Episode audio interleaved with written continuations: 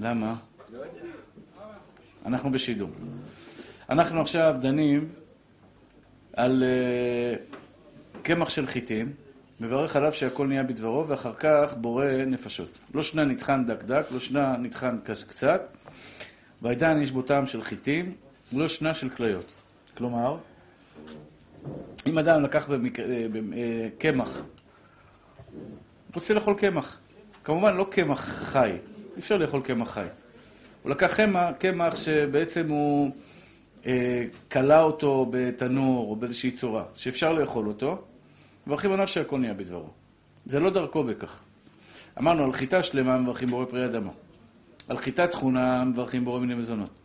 אם עשה ממנה לחם, מברכים עליה מוציא לחם מן הארץ. עכשיו יש לנו עוד ברכה לקמח. אם אכלת קמח כמות שהוא קמח, אכל אותו מה שנקרא קלוי או באיזושהי צורה של קמח, מברך עליו שהכל נהיה בדברו. עכשיו אומר מרן, מה מברכים על דייסה? זה שאלת השאלות. אומר מרן, קמח של אחד מחמשת מיני דגן, ששלקו וירבו במים או בשאר המשקים, אם היה עווה כדי שיהיה ראוי לאכילה וללועסו, או יש גרסה ללועתו, מברך בורא מיני מזונות ואחריו על המחיה. ואם היה רך כדי שיהיה ראוי לשתייה, מברך עליו שהכל ואחריו בורא נפשות. פלא גדול. דבר מוזר. זה אחד על השאלה, זאת אומרת שאתה רוצה לבחון בן אדם אם הוא תלמיד חכם או לא תלמיד חכם? תודה רבה, תבורך מפי עליון. אתה יכול לבדוק את זה ולשאול אותו שאלה, מה מברכים על דייסה? אומר מרן דייסה, יש לה שתי ברכות שמשתנות, זה יכול להיות בהתחלה שהכל, אחרי זה מזונות. חילוק פשוט. החילוק הוא, אם הדייסה נוזלית, שותים אותה, שהכל נהיה בדברו. אם הדייסה קשיחה ולועטים אותה, סמיכה, מברכים עליה בורא מיני מזונות ועל המחיה. זאת אומרת, יכול להיות מצב שאתה מכין את הדייסה, פעם היינו אוכלים הרבה דייסה, אני לא יודע, בשנים האחרונות פתאום זה נעלם. יש היום כנראה דברים יותר מעניינים, קורנפלקס וזה, אבל פעם בתור ילדים זה היה מעדן, דייסה עם קצת קינמון, זה היה מאכל טעים. סולת, עם חלב, עם סוכר, זה היה טעים. אם היא נוזלית, אם היא סמיכה, בורא מיני מזונות. עכשיו, הברכה הראשונה גם משפיעה על הברכה האחרונה. הברכה הראשונה שהכל נהיה בדברו, אם זה נוזל, והברכה האחרונה זה בורא מיני מזונות, בורא נפשות. ואם ברכתו הראשונה בורא מיני מזונות, ברכה האחרונה על המחיה. בורא נפשות הוא מתחייב עליו או שרק אם הוא אכל שיעור? רק אם שתה כדי בבת אחת. זה נדיר, אתה צודק. אם זה חם זה נדיר. אבל אם זה קר, אתה יכול לשתות את זה בבת אחת. עוד מעט נדבר על ההבדל הזה. בין שתייה לבין אוכל. מה? או, יפה מאוד. אז יש מצב, שימו לב, יש מצב שאתה שותה את הדייסה בהתחלה כשהכוס חמה, כשהמשקה חם, זה נוזלי. מברכים עליו שהכל נהיה בדברו. ואם אתה מחכה עם זה חצי שעה, במיוחד בימות החורף, זה נהפך להיות קשיח, ועוד פעם ברכתו בורא מיני מזונות. אז השאלה אם צריך לברך עוד פעם או לא צריך לברך עליו עוד פעם. הברכה שלו השתנתה. זה אפשר לעשות חידה יפה. איזה דבר בעולם, הברכה שלו משתנה תוך כדי אכילה. אתה מתחיל בהתחלה לברך עליו שהכל נהיה בדברו כשזה נוזלי, אחרי זה זה נהפך להיות בורא מיני מזונות. הבנתם את ההלכה? אני אחזור עוד פעם. אדם לקח עכשיו דייסה. מה זה דייסה? לקח סולת, רשחת, סעיף ו'. האדם לקח דייסה, שזה בעצם סולת מבושלת יחד עם חלב, עם קצת סוכר וקינמון, זה יוצא טעים, ובישל אותה ורוצה לשתות אותה. כשהוא שותה אותה כשהיא חמה, בדרך כלל היא נוזלית. אמרנו דייסה נוזלית, ברכתה שהכל.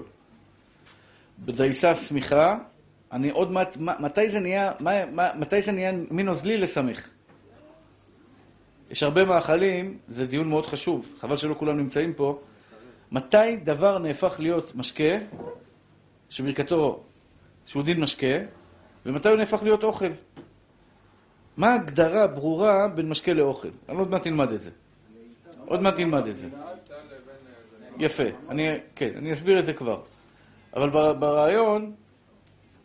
ברעיון אני רוצה את הנקודה הזאת להבהיר. בדייסה, כשהיא נוזלית מברכים עליה שהכל נהיה בדברו, כשהיא קשיחה, כשהיא סמיכה יותר, מברכים עליו בורא מיני מזונות, וזה בעצם ההשלכה גם לגבי ברכה האחרונה. שאם זה ברכתו שהכל נהיה מדברו, ברכה האחרונה, אם שתית אותו כדי רביעית בבת אחת, זה בורא נפשות. ואם זה היה קשיח, שלעטת אותו ואכלת אותו, ברכתו בורא מיני מזונות. ועל המחיר. יפה מאוד. מה יהיה ברכה האחרונה אם החלפת באמצע? אז קודם כל, אין ברכה חדשה שמברכים באמצע. אין כזה דבר. גם אם זה השתנה, לקחת דייסה והיא נקפאה, ונהייתה סמיכה, אתה לא מברך עוד פעם בורא מיני מזונות. למה? כי שהכל פותר מזונות. כי כשאתה ברכת שהכל בהתחלה, התכוונת לפתור את כל הכוס. אז ממילא, אפילו אם תאמר שברכה שלו השתנה, בגלל ששהכל פותר מזונות, אז שהכל פתר את הכל. זה לגבי ברכה הראשונה. אבל ברכה האחרונה זה נפקא מינה. אם אחרי זה באת לשתות וראית שזה לא נופל לך, לא נשתה לך, ולקחת כפית והתחלת לאכול את זה, והיה שם כזית בכדי אכילת פרס, בכדי 7 דקות, כזית בכדי 7 דקות, אז אתה מברך על המחיה.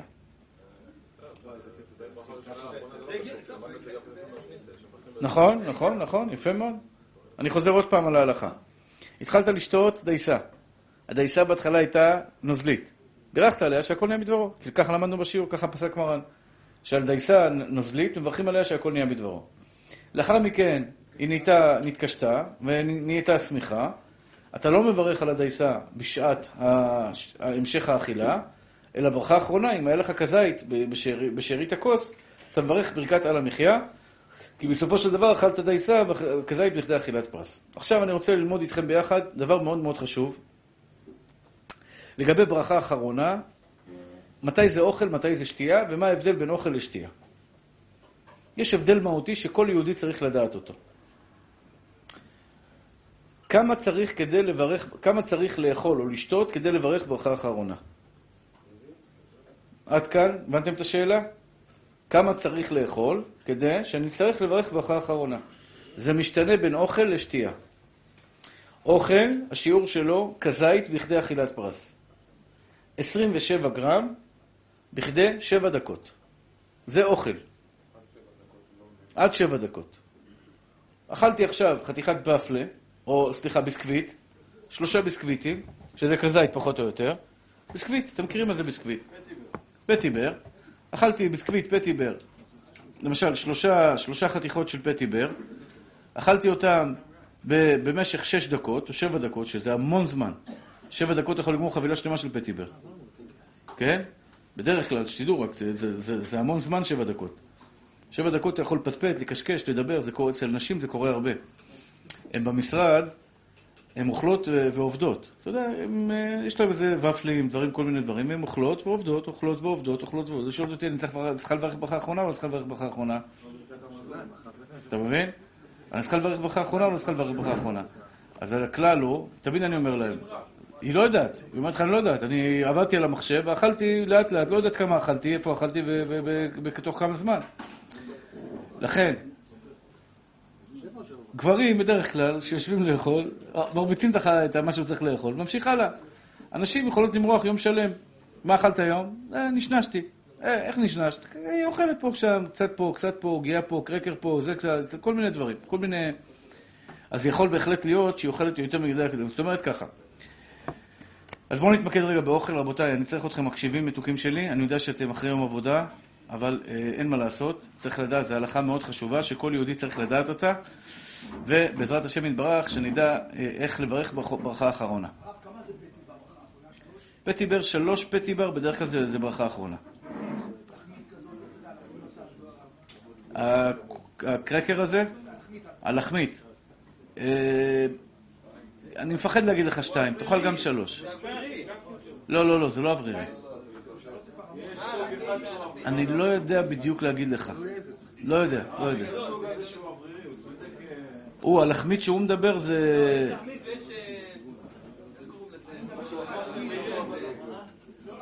40 קלו.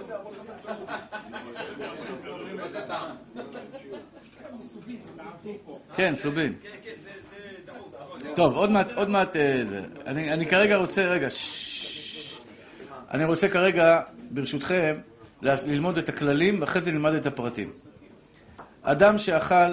אוכל, השיעור שלו לברכה האחרונה, לחם, קרקרים, פירות, ירקות, כל סוגי המאכלים בעולם, השיעור כדי שתתחייב בברכה האחרונה, הוא 27 גרם בתוך 7 דקות. אם אכלת 27 גרם בתוך 7 דקות, יש לך ברכה אחרונה. גם בפירות? גם בפירות, גם בירקות, בקרקר, כל דבר שבעולם, כל אוכל. אם החלטנו שזה אוכל. יש דברים שהם בין אוכל לבין משקה. למשל מעדן. איך אתה קורא לו? אוכל או משקה? זה מחלוקת. אנחנו נראה איך הלכתי. אבל יש חומוס למשל. חומוס זה אוכל או משקה? תחינה זה אוכל או משקה? תחינה. תלוי איזה תחינה. יש תחינה של הפלאפל שזה נשפך. אתה שותה תחינה? יש תחינה של הפלאפל שהיא נשפכת. אבל התחינה עצמה עכשיו. התחינה עצמה, מה, זה נוזלי או מאכל? אנחנו צריכים להחליט על גבי כמה דברים, האם זה אוכל או משקה. למה? כי במשקה, שנייה מתוק, כי במשקה ההלכה משתנה. השיעורים במשקה שונים לחלוטין.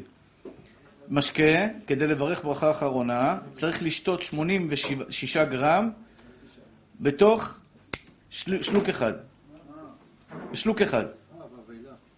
בשלוק אחד. אני חוזר. אוכל 26 גרם בתוך 7 דקות. זה אוכל. משקה 86 גרם בשלוק אחד. בכדי שתיית רביעית. בבת אחת. כן? ואז יש ברכה אחרונה. אפשר שתיים, אתה עושה את זה מהר. כאילו לא מוריד, עושה ככה. לפעמים זה קר, אז אין ברכה אחרונה. אחרי זה ברכה לבטלה? אחרי זה זה ברכה לבטלה, ודאי, בטח. לדעת האשכנזים, 86 גרם במשקה, 86 גרם, תוך 7 דקות גם כן. כן. לכן האשכנזים מברכים ברכה אחרונה על התה. אנחנו לא מברכים ברכה אחרונה על התה. קפה שחור, אתה שותה קפה שחור, יש ברכה אחרונה על קפה שחור? אין קפה שחור, אין ברכה אחרונה על קפה שחור. למה אין ברכה אחרונה על קפה שחור? כי אנחנו לא שותים אותו בשלוק אחד. אם יבוא בן אדם שיש לו ברוך השם תיאבון בריא וישתת את כוס קפה בבת אחת, ישתה אותו בבת אחת, מה נגיד לו? יברך ברכה אחרונה, לא יברך ברכה אחרונה. בת לדעתו אצל כל אדם. ככה כותב אחידה. מה אתה עושה? מתי שותים קפה שחור בבת אחת? זה לא נורמלי. הבנת? בת לדעתו אצל כל אדם. כלומר, כן מתוק. אמרת מקודם על מעדנים. יש מעדן של דנונה, שזה כאילו הדנונה, מעדן, ויש כאילו בצד, יש עוד פקן נגיד מסוכר, למשל. כן. זה מזונות לצורך העניין? זה לא, פקן זה עץ. פקן זה בורא פרי העץ. רגע, אתה שואל... איך קוראים לך מתוק?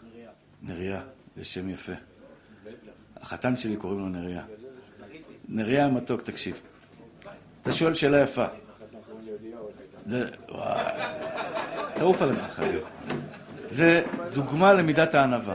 זה ענווה מושלמת, מה שנקרא. אם תרצה ללמוד ענווה נריה, תלמד מאליהו. הוא ילמד אותך דרכי הענווה ואת כל ה... כן. טוב. לגבי, נריה שואל לגבי דנונה, אדם שאוכל דנונה, ובתוך הדנונה יש לו כל מיני דברים מטעמים ודברים טובים. מה יברך על הדנונה הזאת? יש דנונה עם פקן, מסתם אני לא בקיא בזה, אבל יש אולי דנונה גם עם שקדים, אולי דנונה עם גרנולה, יש עם קורנפלקס, נכון? שוקולדים, גליליות, טוב, אני אשאיר לכם אחרי השיעור, תמשיכו עם כל הדברים האלה. כן. אני לא יודע, באמת שאני ברוך השם לא מכיר את הדברים האלה. אז השאלה היא מה מברכים על זה. התשובה היא, קודם כל אני אשאל אותך שאלה פשוטה. בבקשה, רב משה נחמן הצדיק, בשבילך את חצי המלכות. נסטיה בת נטליה, בריאות והזיווג הגון, ניב בת גלי רפואה שלמה, הריון תקל לתקן נדבל בת שושנה, לעילוי נשמת יצחק בן אנה. ולהצלחת כל אלו שבאו לשמוע דברי תורה ושומעים אותי דרך האינטרנט, שהשם ייתן לכם ברכה והצלחה בכל מעשה ידיכם. שלא תהיו כמו קורח ועדתו. פרשת שבוע מעצבנת אותי, כל פעם נגיע לפרשה הזו מעצבנת אותי. איך אתה עושה את זה לבטבחת? איך אתה עושה את זה למה אתה עושה את זה למשה רבנו? למה אתה מלכלך על משה רבנו? לא בנעליים שלו. למה? כואב לי הלב, כואב לי הלב. הוא היה גאון, היה ראש הסנדוויץ'. כן, אתה מבין, איך בן אדם נפל? דבר אחד, הוא נפל דבר אחד, רק דבר אחד הוא נפל. הוא הסתכל מה קורה אצל מישהו אחר. ברגע שאדם מסתכל מה קורה אצל מישהו אחר, הוא נופל ברשת של הקנאה, התאווה והכבוד שמוציאים את האדם מן העולם. נראה לגבי השאלה שלך מתוק. אהרון ומרים, נכון, אהרון ומרים. כמה משה רבנו היה סובל, כמה היו מלכלכים עליו, כמה היו מדברים עליו. אבל הוא זכה, הוא זכה. והאיש משה ענב מאוד מכל האדם אשר על פני האדמה. אני חי את הפרשה, אני מתעצבן יחד עם הפרשה. אני שמח בפרשה, כשקוראים דברים טובים אני שמח. וכשקוראים דברים לא טובים בפרשה, אני חי אותה, אני ממש בא לי להיכנס לתמונה ולהגיד לו קורח, דיר בלק, תיזהר. לא תעיז לדבר על משה רבנו. פרשת השבוע בעצם. כן. המציאות שקורית לנו ביום. לא, זה לצערנו הרב, אתה יודע, יש אנשים ש30 שנה, 40 שנה, 50 שנה קוראים את פרשת קורח. נזקי הקנאה ותולדותיה. ולא קולטים. לא קולטים, אחי. ראית? הוא קנה זה. ראית? הוא טס לפה. ראית? מה? ראית איזה? איזה בית הוא קנה? אתה מבין? שמה, לא קראת מה קרה לקורח. אין לו חלק לעולם הבא. עד היום קורח קבור במדבר,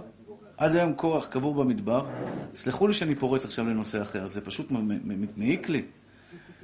כרוך במדבר, נשרף באש למטה, וצועק, משה אמת ותורתו אמת ואנחנו בדיים. איזה עונש, תראה כמה אלפי שנים, הנשמה שלו נקרעת ונשרפת כל יום מחדש. בטח הוא קבור בדובאי. לא. הוא פה במדבר סיני. כן. וזה תוצאה, הוא היה אדם חכם מאוד, הוא היה עשיר מאוד. היה אדם עם רוח הקודש. הוא לא היה בן אדם פראייר בכלל. אבל דבר אחד היה חסר לו. איזו העשיר השמח בחלקו. הוא לא היה שמח בחלקו. הוא רצה עוד, אתה יודע, לכל אחד בעולם יש תפקיד קצת יותר גדול מאשר התפקיד שלו. הוא רצה אותו גם. הוא רצה עוד. הקנאה הזאת אכלה לו את החיים. ובסופו של דבר מי שמקנה, הקנאה, התאווה והכבוד מוציאים את האדם מן העולם. אין לו סיכוי בעולם הזה להצליח בו. אין. אני אדבר על זה עוד מעט. תן לי להמשיך את ההלכות. בעזרת השם אני אגיע לקנאה, אני אדבר על זה, אני אסביר לכם, אני אסביר את השאלות שלך אליהו, ששלחת לי הודעה זוהמת, על זה איך יעזתי בכלל להעלות על דל שפתיי משהו שאתה לא מסכים איתו. ועוד אתה לא נמצא בשיעור, ואמרת לי טוב שלא באתי לשיעור.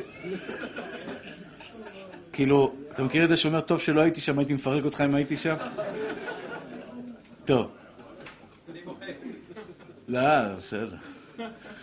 ברוך אתה אדוני, אלוהינו מלך העולם שהכל נהיה בדברו. תשמעו מתוקים שלי. עוד מעט תדבר, בעזרת השם, אני אתן לכם רבע שעה בסוף. על העניין הזה, כי לדעתי זה גם לא כיף. לא כיף, אחי. לא כיף. אני יודע שיש טוענים ויש מחלוקת בזה, אבל אני אסדר לכם את זה בעזרת השם בצורה יפה. כל אחד יחליט אם הוא רוצה להיות שם או לא רוצה להיות שם. החלטה שלך. אבל בואו נחזור לעניין שלנו. דבר שנשתה, זה מולד אצל כולם קנאה. קנאה מניעת העולם, בלי קנאה העולם מת. כל ההצלחה בעולם זה מקנאה. גאווה וקנאה, שני דברים שמוליכים את העולם. הבנת? זאת אומרת, העולם לא היה מתקדם. בן אדם שהוא מיליונר, הוא רוצה להיות מיליארדר. למה הוא רוצה להיות מיליארדר? כי הוא רואה מישהו אחר מיליארדר. אם לא היה מיליארדרים בעולם, הוא לא היה רוצה להתקדם ולהיות מיליארדר. אדם שיש לו בית, פנטהאוס, יש לו עכשיו, הוא קונה, יש לי חבר, שהוא שווה 100 מיליון, הוא אמר לי את זה. תפרסם בשיעורים שלך, הוא הרשה לספר את זה. איך שבאתי לאמריקה, תוך 8 שנים, מאחד שאין לו כסף לספר, הוא שווה היום 100 מיליון דולר. יש לו 100 בתים. 100 בתים יש לו. בן אדם שיש לו 100 בתים. הוא ממשיך לקנות, וקונה. ברוך השם, משתבח שמולד. מה מושך בן אדם להמשיך לקנות דירות? יש לך 100 דירות, אחי. תנוח. לך, צל, טייל. סע, תנוח, תבוא לארץ ישראל, כנס לכולל, תלמד תורה, סוף ימיך. יש לך מספיק כסף כולל. 100 דירות מכניסים לו לפחות 200-300 אלף דולר בחודש. תחיה. רוצה עוד. הקנאה מוליכה את העולם. זאת אומרת, אם אני אדבר על קנאה עכשיו, אנשים יקפצו עליי, יגידו לי, הרב, בלי קנאה העולם לא קיים. נכון? אבל הקנאה מוציאה את האדם מן העולם. זה שלא בנינו את בית המקדש, זה שיש שנאת חינם, זה שיש היום לכלוכים אחד על השני, לשון הרע והוצאת שם רע אחד על השני, זה שאנשים רוצים לרצוח אחד על השני, הכל נובע מקנאה. קנאה מלווה בגאווה. שתי מידות חברות הולכות ביחד, קנאה וגאווה, הורסים את האדם. לא רק הורסים את האדם שיגרמו לו להגיע לחס ושלום לגיהנום, שיגרמו לו שהוא יאבד את העולם הבא שלו, לא רק זה, הוא בן אדם מסכן בעולם הזה. אם רק פתחת פתח לראות מה קורה אצל השכן שלך, לא קינית, לא כלום. מה הוא קנה? אני רק רוצה לראות איזה בית הוא קנה, זה הכל. מה רע בזה? כלום. כבר רק ראיתי, אני אפרגן לך אחי. רק ראית, אתה לא עברת עבירה. בזה אליהו צדק, לא עברת עבירה. אם ראיתי איזה אוטו קנית, מה יש בזה? קנית אוטו יפה. לא עברתי עבירה. אבל אתה על גשר צר ודק מאוד מאוד מאוד להתרסק וליפול. למה? למה? כיוון שברגע שאני ראיתי כבר מה יש לך, פה מידת הגאווה שלי מתחילה לשחק. הרי אמרנו, מה זה גאווה? גאוותן זה אחד שלא יכול לראות מישהו מעליו. יוריד אותו במקום. זה גאווה. מי יותר טוב? אני. בוא הורדות ידיים. זה המבחן של כל אחד מכם. אם הייתי בא אליך ומך בוא הורדות ידיים, מה היית עושה? לא אני. לא אני. חבר שלך היה בא אליך ומך בוא הורדות ידיים, מה היית עושה? היית עושה איתו? אתה גאוותן. גאוותן. גאוותן. כדורגל, אתה מנסה לנצח ולהוריד שאתה יותר טוב ממישהו אחר? זה הטבע העולם. אתה גאוותן? אני רוצה לשחק ולנצח. טוב. תפסיד, למה תנצח? למה לא נצח? תפסיד. מה אכפת לך להפסיד? מה אכפת להגיד לו, אתה יותר טוב ממני? קח 4-0 קדימה מעתה, ניצחת אותי 4-0. אתה תשחק כדורגל כי אתה נהנה מהכדורגל. לנצח זה גאווה. כן, לוזר. משה רבנו היה לוזר או ווינר? משה רבנו היה עניו מאוד מכל האדם אשר על פני האדמה, הוא אמר, כולם יותר טובים ממני. אין אדם שלא רוצה להצליח. תצליח. אל תנמיך את האחר. לא חשוב, אני עושה איתי משחק. מה, ככה זה במשחק? כך תנצח אותי, אתה יותר טוב ממני. אני מודיע לך, מוסר לך מודעה, שמעון, שאתה יותר טוב ממני בטניס, זה ברור. שאתה יותר טוב ממני בכדורגל, זה גם ברור. אתה יותר טוב ממני בכסף, ברור. אתה יותר טוב ממני ביופי, זה ברור. אתה יותר טוב ממני בחוכמה, שקט אליהו. שקט אליהו. אתה יותר טוב ממני בלימוד תורה, אתה יותר טוב ממני. אתה יותר גבוה ממני, אתה יותר גבוה ממני. אתה יותר צדיק ממני, אתה יותר צדיק ממני. זה מה שרבנו חי. זה נקרא מידת הענווה. הוא לא היה אומר, אני יותר טוב מאף אחד. אני יותר נמוך מכולם. זה הגבר האמיתי. אבל למה לא להיות בגובה העיניים? זה הגבר האמיתי. אתה יודע מה זה גבר אמיתי? גבר אמיתי, מי שיש ביטחון עצמי אמיתי, אין לו בעיה להגיד את המילים, אתה יותר טוב ממני. למי שיש ביטחון עצמי אמיתי. היית רוצה להיות משה רבנו? שואל שאלה טובה. כל הכבוד אליהו. אני לא רוצה להיות משה רבנו, אני רוצה להיות יגאל כהן. אני רוצה שעם מידות ולעבוד כמו שמשה רבנו עבד השם יתברך. אני רוצה יותר ג'רבי מרצדס אסקיבס בחוץ. מצוין. מצוין. לבריאות 1000 פעמים. אבל ג'רבי עם מרצדס אס קלאס בחוץ בגלל ש... מסתדר, אולי יקלט. שנייה. ג'רבי עם שופר מסתדר. אם לא יהיה לך חניה, מה תעשה? תחסות הרבדה שם? מה תעשה? אליהו, שלא תבין אותי לא נכון. לבריאות 1000 פעמים, נשמה. לא דיברתי על זה. אתה רוצה מרצדס אס קלאס בחוץ? לבריאות, תקנה 4 מרצדסים עם 17 שב"כניקים שיעמדו ליד וישמרו עליך. השאלה היא למה אתה רוצה את זה? אם אתה רוצה את זה בגלל... לא. אם אתה רוצה את זה בגלל שזה נוח לך, וזה עושה לך טוב על החיים, על העיני ועל הרסי. רגע, חכה. אם אתה עושה את זה בגלל שופוני אנס, בואו תראו שיש לי מרצדס אס קלאס, בואו תראו כמה אני גדול, בואו תראה כמה אני יותר טוב ממך, אחי. אתה עם סוברו ואני עם מרצדס, נפלת בחטא המגעיל ביותר בעולם, חטא היוהרה, או האם קנית מרצדס בגלל שראית מרצדס אצל מישהו אחר. שאז נפלת בחטא הקינה. אבל הרב חושב שיש מישהו שהוא לא עובד השם, שנוסע עם מרצדס, והוא לא עושה את הדגש שהסתכלו עליו? לא יודע. אני לא יכול לענות לך על זה, מותק. אני לא שם, אני לא שם.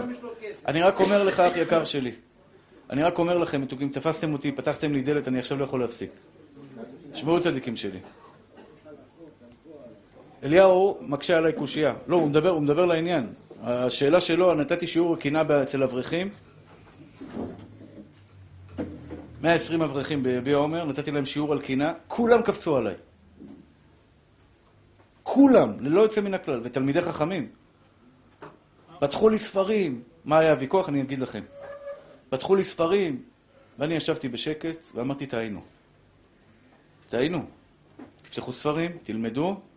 בסוף כל התלמידי חכמים אלו שהתווכחו איתי קשות, אמרו לי, הרב, אתה צודק. עכשיו, לא בגלל שאני רוצה להיות צודק. אני טענתי כזה דבר. אני טוען, עכשיו אל תקפצו עליי, חכו, תנו לי צ'אנס. אני יודע שזה קשה. אני לא מצפה מכם, אני לא יודע אם הקדוש ברוך הוא מצפה מכם שתוך יום תגיעו למדרגה כזאת.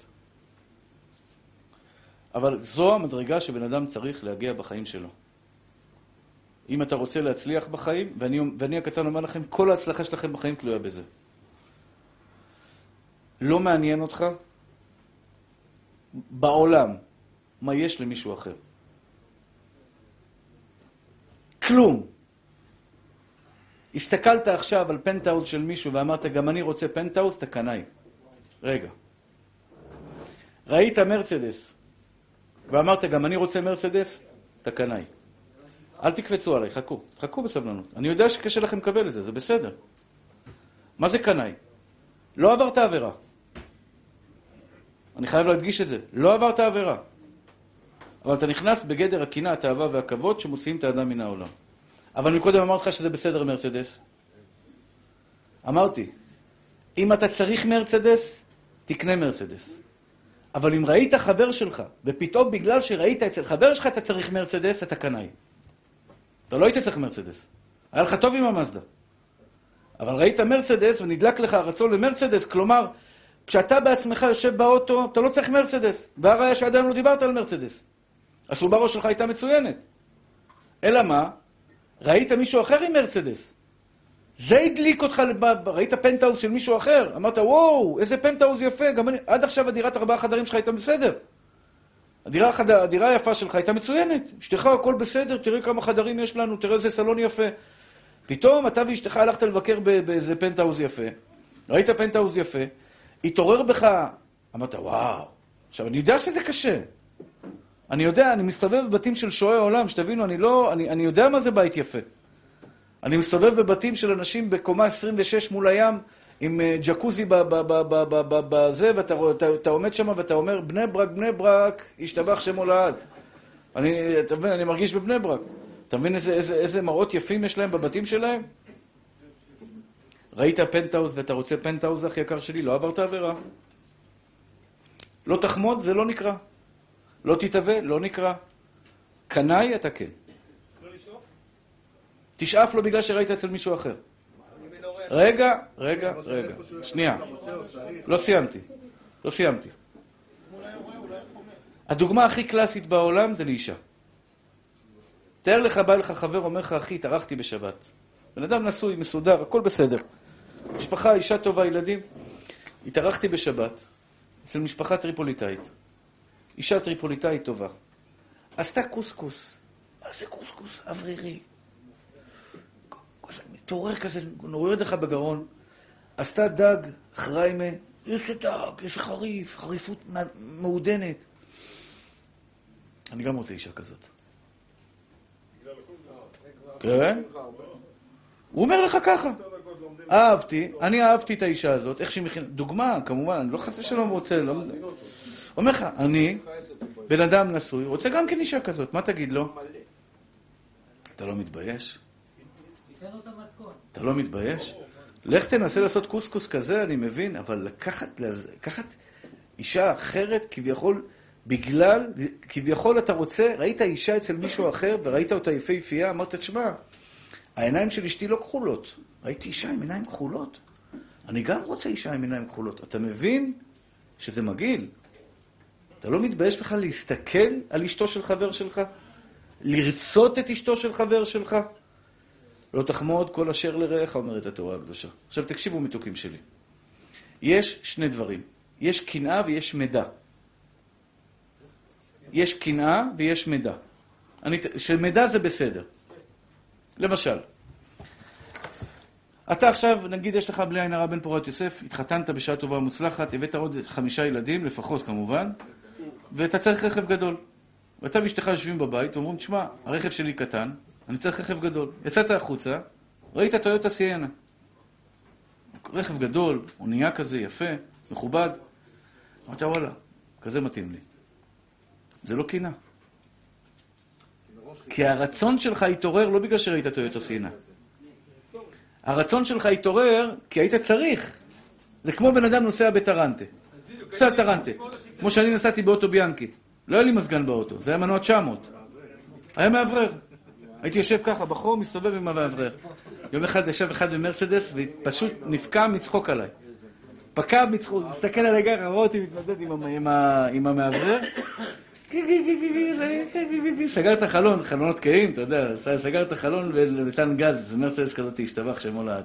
בסדר? אם אתה נוסע עכשיו באוטו ביאנקי, ואין לך מזגן, ואתה אומר, יא ריבון העולמים, אדון האדונים, תן לי אוטו עם מזגן, ואני בא, וראיתי עכשיו אוטו טוב עם מזגן, אני אומר, אני רוצה אוטו כזה, זה לא בגלל שיש לו אוטו כזה. קיבלתי רק מידע, זה כמו שאדם עובר בחלון ראווה. אדם הולך בחלון ראווה, רואה עכשיו בחלון ראווה מכוניות. הוא רוצה לקנות, זה קינה? זה מידע. זה לא קינה. נכון או לא? אני עכשיו הולך, אני רוצה חולצה לבנה חדשה. קרה לי איזה פעם. אני צריך חולצה לבנה חדשה, אני רוצה לקנות. ראיתי בן אדם עם חולצה לבנה, שאלתי אותו, איפה קונים את החולצות האלה? אני לא מקנה בחולצה שלו, אני צריך חולצה בלי שום קשר אליך. זה לא אם הצורך התעורר לפני שראיתי. יפה מאוד, כל הכבוד. רוב הפעמים הצורך שלך לדבר מסוים מתעורר, בגלל שראית... ראית דבר אחר. שאתה רואה את הנזכר. אתה צריך או לא צריך? האוטו שלך, לא, אתה לא נזכר, זה לא נכון. אם האוטו שלך נוסע טוב, הוא אוטו טוב. רגע, אני לא סיימתי להסביר. אני ביקשתי מכם לא לקפוץ עליי. אני אסביר לכם. אני אשמע אתכם. הרי השאלות שלך ילוו אותי בעזרת השם עוד הרבה שנים. אני אשמע אותך מותק, סבלנות. אבל אני רוצה להסביר לכם, קודם כל, בנפש האדם, מה זה קנאה, מה זה מידע, ומהי קנאה שאסורה מהתורה, מהי קנאה אסורה מהתורה, מה זה קנאה אסורה מהתורה? קלאסית, מקרה הקלאסי, זה שבן אדם בא, רואה אישה יפה, נשואה, סליחה על הביטוי, מדבר איתה, שובה את ליבה, אומר לה, בואי תתגרשי מבעלך על מנת שאני אתחתן איתך. אז זה חרב בית המקדש. זה סיפור שעם הנגר והבר נגר, עם הטיפות של המים, הזמעות שלו שירדו, שעל זה נחתם, אמר הקדוש ברוך הוא פה, אני מחריב להם את הבית, אני לא משאיר אותם. זה לא תחמוד. אותו דבר, בן אדם בא, ראה את הבית שלך, בית יפה, בית מדהים, דפק לך על הדלת, היה באיזה מסיבה, איזה אירוע אצלך בבית, דפק לך על הדלת, אמר לך כמה אתה רוצה? 3 מיליון? יש לך 3 מיליון, צא מהבית או חודש. לא תחמוד דאורייתא. אותו דבר רכב, בא לך על בן אדם, יש אומרים שפעם אחת מותר לשאול על רכב, אם אתה מוכר, אבל פעמיים ו3 ולשכנע אותך וכו', ודאי שעשו. מה? פעם אחת מותר לשאול. לשכנע אסור. נכון, נכון. אמרתי פעם אחת מותר, יותר מזה... קרחת בבית אצל... סוכן הנדל"ן לא עושה שולחן פינת אוכל יפה, ובאמת, ברמה כיפית כזאת. שאתה רוצה שלך בבית... לא, מה זה אותו? ששאל אותו כנס, כאילו... כן, כן, כן. האם זה בסדר? כן, איפה כנס? עניתי, אליהו. אם אתה צריך שולחן, תשמע. אם אתה צריך שולחן בלי שום קשר לשולחן שראית, אז זה בסדר גמור להגיד לו, תשמע, מאיפה קנית את השולחן? זה כאילו אתה הולך לחנות ומחפש שולחנות, אז במקרה ראית שולחן אצל חבר שלך. זה בסדר גמור, זה לא קינה. הצורך שלך לשולחן התחיל לפני שנכנסת אליו הביתה. הבנת את זה? חשבת על זה? אשתך אמרה לך, צריך להחליף שולחן. התעורר צורך לשולחן, הגעת עכשיו לבית של מישהו, ראית שולחן, וזה טבעי. אתה לא רוצה שולחן בגלל שהוא יש לו שולחן. אתה רוצה שולחן בגלל שאשתך אמרה לך שצריך שולחן, ובמילא, למשל, קרמיקה יפה. אתה יום אחד מגיע לבית עכשיו, דעתי, אני חושב שקרמיקה ביביע עומר, עשינו קרמיקה הכי יקרה שהייתה לו בחנות, 1,000 שקל מטר, באמת, לא קרמיקה, שיש מאוד יפה בבית מדרש. עכשיו, אני מאמין שיהיו אנשים שיבואו לבית מדרש, יראו את השיש, ויגידו, וואלה, איפה קנית אותו? אני רוצה גם כן שיש כזה הביתה. זה לא קנאה. זה קנאה, אם הוא לא היה צריך שיש הביתה, הוא לא היה צריך שיש הביתה, פתאום הוא רואה שיש, הוא אומר, יו, תראה איזה יופי, אני גם רוצה. קנאי. מה קרה פתאום אתה צריך קרמיקה? מי דיבר איתך על קרמיקה? מתי היית צריך קרמיקה שעכשיו אתה מדבר על קרמיקה? אה? אבל מי אמר שצריך סטייל? אני אשתי קרמיקה 40 מטר, 40 שקל מטר. אני אומר לך, אני קראתי קרמיקה, אין קרמיקה כזאת, אין בנמצא, זה קרמיקה שעשו את הייצור מיוחד בעזה. אין קרמיקה כזאת, 40 שקל מטר. אתה יודע מה זה 40 שקל מטר? קרמיקה הכי זולה שהייתה בשוק. יש לי אותה בבית. מחר אני יכול להחליף אותה לקרמיקה של 700 שקל ו-800 שקל למטר. אני לא צריך, אחי. וואלה, לא צריך. ראיתי קרמיקות, ראיתי שיישים, ראיתי הכל. לא מעניין אותי. אני לא צריך את זה. מה אכפת לי מה יש לאחרים? מה זה מעניין אותי? כמה כסף יש לך? מה זה מעניין אותי? כמה אשתך יפה? מה זה מעניין אותי? כמה ילדים יש לך? מה זה מעניין אותי? איזה שולחן עץ יש לך בבית? מה זה מעניין אותי? איזה רכב יש לך? בסופו של דבר, עכשיו תקשיבו. אז מה אברכים טענו עליי? זה היה ויכוח הלכתי מאוד נוקב. מה רע בזה אברך? אתה יודע, הם סקנים, תפרנים. אומר, הייתי בפנטהאוז. עכשיו, באמת, אני מבין אותו. אני מבין אותו. מה רע בזה? אני נמצא בפנטהאוז, הוא גר בדירת מרתף, מתחת לאדמה, בלי חלונות, בלי כלום. הוא נמצא בפנטהאוז מדהים, פנטהאוז יפה, והוא אומר, גם אני רוצה פנטהאוז כזה. מה הבעיה? מה הבעיה בזה? זו הטענה שלהם. מה הבעיה בזה שאני רואה עכשיו רכב יפה אצל מישהו אחר, יש לי מזדה 3 טובה, משובחת, נוסעת טוב, מספקת לי את הצרכים שלי 100%. פתאום ראיתי עכשיו בן אדם עם מרצדס, והוא אומר לך, תשמע, זה יפה, אני רוצה גם מרצדס. ככה הם טענו, למה? מה רע בזה? יש כאלה שטוענים את הסברה הזאת. אני טוען שזה גרוע ביותר. אבל יש צורך. רגע. לא, אין לך צורך. מה, הוא במדיעה קולטק? אין לו צורך. אתה צודק, אבל לא על הפנטהאוז. הפנטהאוז, אני אגיד לך למה. תקשיבו, סברה פשוטה מאוד. אני רק מבקש לכם, תקשיבו. תנו לי רק להגיד לכם מה שיש לי על הלב. יש לי גם הרבה ראיות לדבר. בסופו של דבר, ככה העולם מתקדם, אתה צודק. בדיוק, כל הכבוד. פתחתי פתח אחד. בא לי אברך, אומר, תשמע, ואני מרחם עליו, אני רוצה שיהיה לו פנטהאוז. עכשיו שתבין, אני איתו ביחד, אני לא שיהיה לו פנטהאוז. הוא גר בדירת -1, 6 ילדים. אתה יודע, אשתו מסכנה, 6 ילדים ראש זנב, במיטות. חיים קשים, פתאום רואה פנטהאוז, אתה יודע, מה זה חלונות, מה זה נוף, מה זה בית יפה, מה זה מטבח גדול. בטבע הכי נורמלי של הבן אדם, אני גם רוצה. אבל שאלה אחת אני שואל אותך, איפה זה נגמר? לא נגמר אף פעם. אם זה לא נגמר, אח יקר שלי, אם שנייה אחת, לבית מדרש. זה לכבוד השם. אני לא בתמונה בכלל. אני לא בתמונה. אז זה לא בשבילי. בשביל בורא עולם, משתבח שם עולד. נגיע לו בית מדרש, יפה. אני חושב, ככה דרכי, ככה אני מבין, שיהיה ארון קודש ברמה הכי גבוהה שאני יכול. עכשיו, שנייה מתוק שלי, שנייה אחת. אני מדבר כרגע על עצמי. אם יש לי צורך, אני אקנה. אם עכשיו תביא לי נעליים, תגיד לי, הרב יגאל, יש לי נעליים ב$3,000, נוחות, אני קונה. $3,000 על נעליים אני אשים, כי הברכיים שלי צועקות הצילו. אני סובל מזה, אתה לא מבין, אני קם בבוקר בכאבים. ברוך השם, אני לא תראה את זה עליי. אני אקנה כי אני צריך, אבל לא בגלל שראיתי אצלך נעליים ב$3,000 של גוצ'י, אני אלך לקנות נעליים. אני אשים סנדלים של שוק הקרמל, כי זה לא מעניין אותי מה יש לך.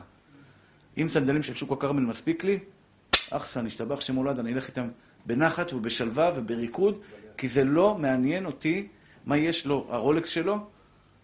הרולקס שלו, מישהו נתן לי גם רולקס, אני לא הולך איתו.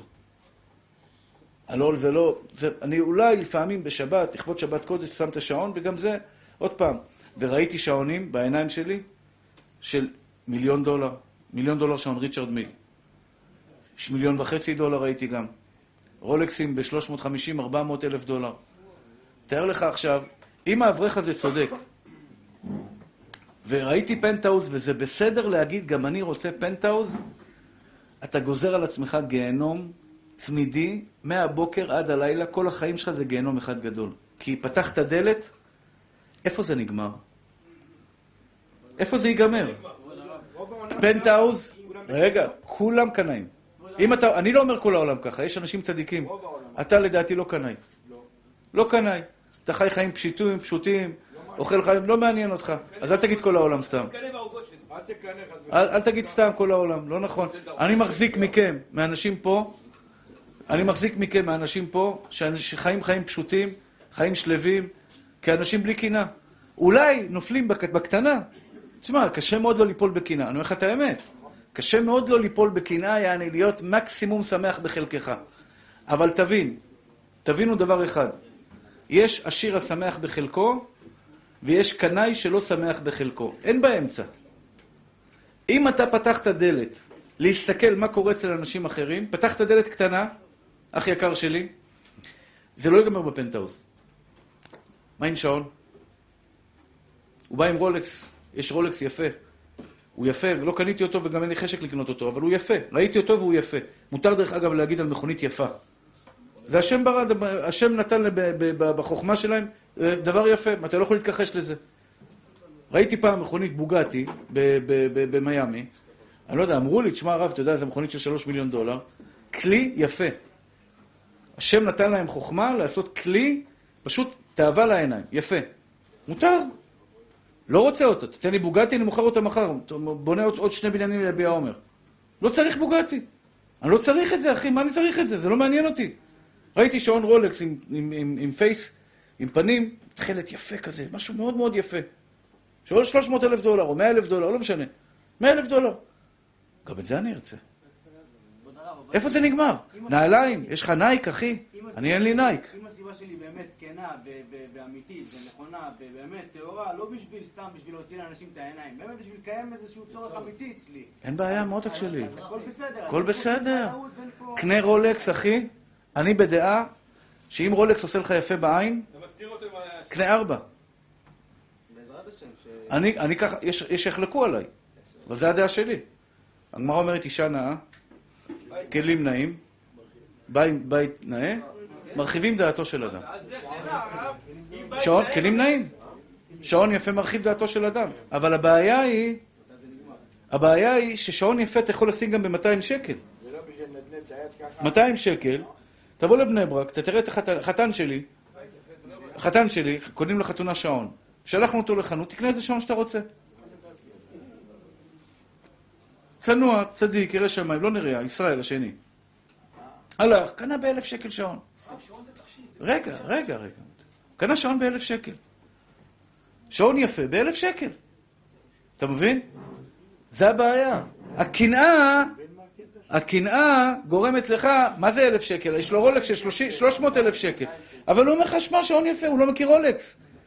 אם הוא היה מכיר רולקס, הוא היה מבקש רולקס אולי. אבל הוא מכיר שעון של בני ברק, ב1,000 שקל, בשעון יפה.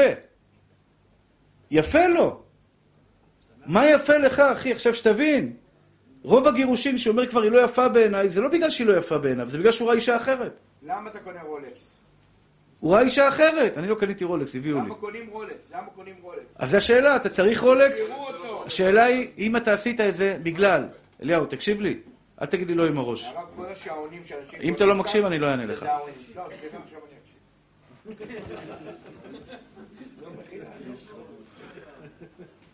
אם קנית רולקס לעשות רושם ורם לבבך ושכחת את השם אלוהיך, נפלת בחטא הכי גרוע בעולם, חטא היוהרה. אתה סובל מחוסר ביטחון עצמי? לא אתה. אני מדבר לבן אדם שקנה רולקס לעשות שופוני, אתה סובל מחוסר ביטחון עצמי, אתה לא מעריך את עצמך מספיק, אתה חושב שעם רולקס אתה שווה יותר ואתה טועה טעות חמורה. אתה שווה בלי רולקס פי 1,000 מעם רולקס. אתה שווה מיליארדים גם בלי רולקסים, בלי מכוניות פאר, בלי כלום. ארום יצאתי מבטן אמי, וארום אשוב שמה. זהו. זה אני, זה יגאל כהן. אני גם לא רוצה להיות משה רבנו. אני לא יכול להיות משה רבנו. פעם רציתי להיות הרב עובדיה וסבלתי בגלל זה. היום אני לא רוצה להיות הרב עובדיה. אני מעריץ הרב עובדיה. אני רוצה להיות יגאל כהן.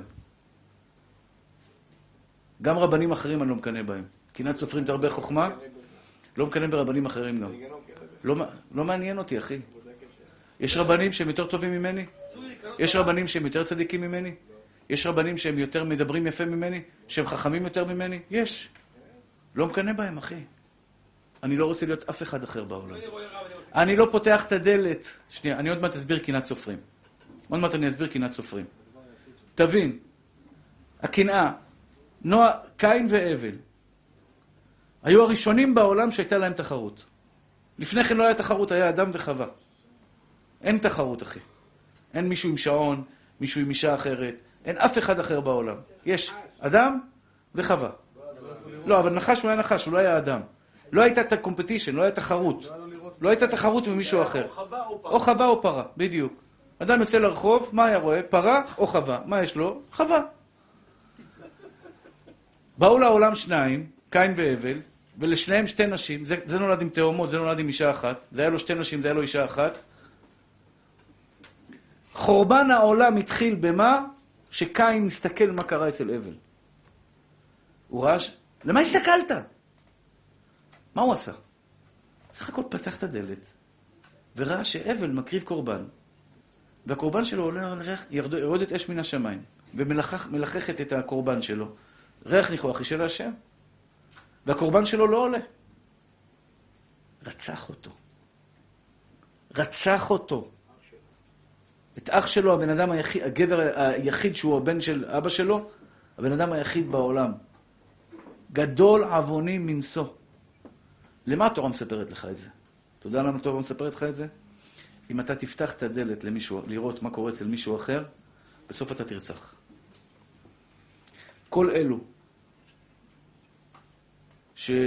שרצחו אותם בגלל פושעים, שרצחו יושבים בבית הסוהר. אתה יודע למה זה קרה? הם היו צריכים הרבה כסף. לא היה מספיק לו 15,000 שקל בחודש. הוא היה צריך הרבה כסף. למה הוא היה צריך הרבה כסף? זה מחר שמים בקו הזה, זה מחר שמים בקו הזה, הוא נכנס לקו הזה, זה בא ורצח אותו. למה הוא רצח אותו? כסף. למה כסף? קנאה. למה הוא צריך 100,000 שקל בחודש? כי חבר שלו נוסע ויש לו שתי טימקסים לידו, שומרי ראש, ויש לו מכוניות משוריינות, ויש לו את הכל, הוא גם רוצה. הקנאה גורמת לכל הרעות החולות בעולם. קורח, בן אדם מיליארדר, עשיר כקורח, עד היום שאתה רוצה לתת דוגמה לעשיר, אתה אומר עשיר כקורח, עשיר ברמה מטורפת, חכם ברמה מטורפת, בעל רוח הקודש, תחיה נשמה, תחיה, תהנה מהחיים. יש לך הכל, בובלה. מה חסר לך? לא, אני לא יכול לראות את משה רבנו למעלה. הוא פתח את הדלת, לראות מה קורה בחוץ. פתחת, נגעת, אנחנו אומרים בשש-בש, נגעת, נסעת. אם אתה מסתכל פעם אחת מה קורה אצל חבר שלך, אח יקר שלי, זה לא ייגמר בבית שלו. זה לא ייגמר באישה שלו, זה גם באישה שלו, אני מודיע לך. יום אחד תסתכל גם על אשתו. וכשתסתכל על אשתו, אח יקר שלי, הפסדת את אשתך בבית. זה לא נגמר. אם אתה מסתכל, אתה מסתכל, אחי. אם אתה מסתכל על מה שיש... אפילו ילד בבית ספר. גם אני הייתי כזה, השתבח שמו לעד. הייתי רואה סנדוויצ'ים של ילדים אחרים, הייתי ילד עני. מרגרינה וסוכר היו עושים לנו סנדוויצ'ים. לחם, מרגרינה, שופכים על זה סוכר, או ריבה, זה היה ריבה בזמנו, זה הסנדוויץ' שלנו היה. והיו באים עם ילדים, השתבח שמו לעד, עם נקניק, פסטרמה, עם שכבות של חסה ועגבניה ונקניק, ועוד נקניק מלמעלה. והוא אוכל איזה לחמניה טריה מהבוקר, אתה יודע, אמא שלו הייתה רצה למכולת לקנות לו את זה. הייתי מסתכל ויוצא לי ריר, אחי. יוצא לי ריר, אני רואה את מישהו אחר שהוא מצליח. זה קנאה בדברים... אז קודם כל שתדעו, אחים יקרים שלי. אין בזה עבירה. אם אתה אומר, גם אני רוצה... כלומר, ראית חולצה יפה, ראית מכונית יפה, ראית בית יפה, ראית שעון יפה, מכנסיים יפות, ראית, תשמע, אין מה לעשות. ראית, מכונית יפה. אני זוכר שפעם ראיתי חליפה, פגשתי אדם עשיר גדול, שהחליפה שלו עולה $15,000. נגעתי בחליפה, באמת, צמר, $15,000. זאת אומרת, זה 45,000 שקל. לא, יותר. זה בערך 50,000 שקל חליפה אחת. מכנס וג'קט, 50,000 שקל. אבל בעד, תאר לך, אני מסתכל על מה גם אני רוצה. לא עבר את העבירה. אני לא רוצה את שלו. אם אתה רוצה את שלו, זה לא תתאווה, זה לא תחמוד, זה לאו דאורייתא. זה ברור. כמו שלו אני רוצה. כזה. לא את שלך, לא רוצה, שלך כבר משומש, מכוער, אני רוצה חדש. עבירה לא עברת, אבל אתה קנאי. עוד פעם חוזרים לאותו סיפור. שעה אני מדבר, לא הקשבת לי, ג'רלו? אני רוצה אותו כמו שלך, אני רוצה... למה אתה צריך לראות עוד... אני רוצה לנסוע באוטו שלא יתקע, לא כלום, לנסוע באוטו כמו שחכה, מה אתה אומר? תראה מתוק שלי. אם אתה צריך אוטו חדש, אתה לא צריך לראות את האוטו שלי כדי להחליט שאתה רוצה אוטו חדש. ברלינגו חדשה, מה זה משנה? אוטו חדש? אין בעיה מותק. נו, אז אין פה קנאות, לא זה משנה. אבל אני מדבר על אחד שרואה את האוטו של חבר שלו ואומר, אני רוצה אוטו חדש כזה, כי לך יש אוטו כזה. אני באמת... תראה, למה אתה צריך? תגיד, האוטו זה סבבה, לא עושה בעיות. זה משהו אחר. זה מותר. זה מותר. לבריאות? בסדר גמור. זה לא, אין בעיה. זה בסדר גמור. הבעיה היא שאתה, רוב הפעמים אתה רוצה כזה. אין בעיה. אתה צריך את זה או לא צריך את זה? מתי החלטת שאתה צריך את זה? איך? לא, תראה. יש מקרה, חשוב לי שתגיד, אליהו תקשיב. יש מקרה שאתה יושב בבית ואומר לאשתך, אשתי, אין לי שעון, אני צריך שעון. אני צריך שעון. ואז אתה יוצא לשיעור, פתאום אתה רוצה לחבר שלך שעון מאוד יפה. לא בגלל שראית שעון רצית את השעון הזה. יש לך צורך בשעון. אתה יכול להגיד לו, תשמע, איפה קנית את השעון הזה? כי יש לך צורך בשעון. אז הוא יגיד לך, קניתי את זה פה בפתח תקווה בחובבי ציון. לך לשכנות, קנה שעון, הכל בסדר. זה לא קינה. היה לך צורך לפני כן. אם אני רוצה אותו דנין כמו שלו, אז בעיה היה לך צורך, אבל לפני כן השעון. למה דווקא דווקא כמו שלו? זה שעון טוב, זה שעון טוב, מוסקר. אוקיי, והיית צריך את זה לפני כן? אין בעיה. בסדר. לבריאות. זה מידע, זה לא קינה. זה מידע. יש לך שעון? יש לי פה מידע שאני צריך שעון. הבעיה מתחילה... שאנחנו, הלוואי שהיינו באמת צריכים משהו ואחרי זה מחליטים שאנחנו רוצים אותו. כי בגלל שראינו אצל חבר. הבעיה היא שהכל מתחיל ונגמר כשאתה רואה את זה אצל חבר ואז מתעורר אצלך הצורך בכלל. אני לא רוצה את השעון בגלל שלחבר שלי את השעון. אז למה אתה רוצה שעון? אני חושב שזה שעון טוב, אני רוצה כאילו את השעון הזה. היה לך צורך בשעון הזה לפני כן? נגיד זה התעורר אצלי, כאילו... רק עכשיו? כן. אז לא, זה קינה. אני אגיד לך למה מתוק. איך קוראים לך צדיק? אושר. אושר? אושר. שתהיה מאושר כל החיים. עכשיו אני אומר אתכם טכניקה. טכניקה מאוד יפה. אם מישהו שאל אותך שאלה קשה ואין לך תשובה בשבילו, תורת החרטוט. אתה שואל אותו איך קוראים לך, אתה אומר לו שם יפה, והוא כבר ישכח. קנית, שיחדת אותו, אבל אתה עניין לך על השאלה. תת לך הרגשה טובה, אושר זה שם יפה, תשמע מתוק שלי. זה לא נגמר לעולם, מתוק שלי. זה יתחיל היום בשעון, לא קרה כלום שעון. זה יעבור למכונית, זה יעבור לוילה בסביון. אוקיי? כנס לוילה בסביון ותגיד גם עליה, גם את זה אתה רוצה. איפה זה ייגמר, אחי? אתה אחרי זה חוזר לדירה שלך בפתח תקווה. אתה זוכר? אתה יודע מה זה יגרום לך? או שתגנוב. כי אין לך כסף דירה בסביון. אבל אין צורך, אחי. יש לך יכולת לוילה בסביון? אין בעיה. סע למיאמי. סע למיאמי. ואז תראה וילה ב$30 מיליון, סביון 30 מיליון שקל, או 15 מיליון שקל. סע למיאמי $30 מיליון או $40 מיליון, ולא אין לך יכולת. מה תעשה? אומרים חז"ל, הקנאה, התאווה והכבוד מוציאים את האדם מן העולם. תבין דבר אחד. קודם כל, אתה גוזר על עצמך עניות כל החיים. למה אתה מסתכל, אחי? מה אכפת לך מהשעון של חבר שלך? אם אתה תסתכל על השעון של חבר שלך, תבין מה מילה שלי. אושר, זה לא ייגמר בחבר פה בפסגות שיש להם שעונים של 10,000, 15,000, 30,000. אתה תלך לליגה של הגדולים, שם אתה תראה שעונים של 500 ו-600,000, אחי. ואז מה תעשה? הייתי באירוע במיאמי, היה שם מישהו עם שרשרת שעולה $15 מיליון.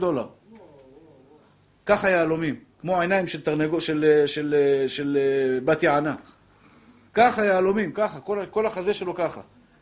אתה מבין, איך אתה מסתכל, אתה אומר, יו, אני רוצה $15 מיליון, אחי. לא מעניין אותי, תן לי בני ברק, אחי, תן לי, בלי שעון ללכת, השתבח שמונה, טוב לי בחיים. אתה גוזר על עצמך עניות, הקנאי ומקנא. עכשיו תקשיבו, זה לא נגמר שם. קודם כל הבנת, אם פתחת דלת לקנאה, איפה שלא פתחת, אפילו על הגרביים. וואי, איזה גרביים יפות. אה? ואז אתה אומר, גם אני רוצה גרביים כאלה. אתה מוכר אותם? הנה, יש פה גרביים יפות. עוד פעם רעלה. הבנת? זה איפה זה ייגמר? איפה זה ייגמר? בגרביים, בחולצה היפה שלך, במשקפיים היפות שלך, בנעליים שלך, חס ושלום, אני אראה דוגמה, כן? באוטו שלך. ואחרי זה נגיע אליו הביתה. ויגיע אליו הביתה. כמה ילדים יש לך? איזה ילדים, בן פורת יוסף. הילדים שלי יצאו כבנדיטים חוליגנים. איפה זה ייגמר, אחי? הקנאה, פתחת אותה, מוציאה את האדם מן העולם. הרב, זה היום תרופה להרבה אנשים. אנשים, במיוחד אצל הנוער, הוא קונה כדי לקבל את הפרגונים האלה, זה מחיה אותו. אני לא מספיק תשומת לב הזה. אבל אתה לא פותר את הבעיה, מאמי. אתה לא פותר את הבעיה. הבעיה היא חוסר ביטחון עצמי. נכון, עכשיו לבוא ולהגיד להם, טוב, אל תעשו את זה, ופתאום משבית אותם. אתה לא משבית אותם, הפוך. תרים את הביטחון העצמי שלך, זה ירים לך את הביטחון העצמי.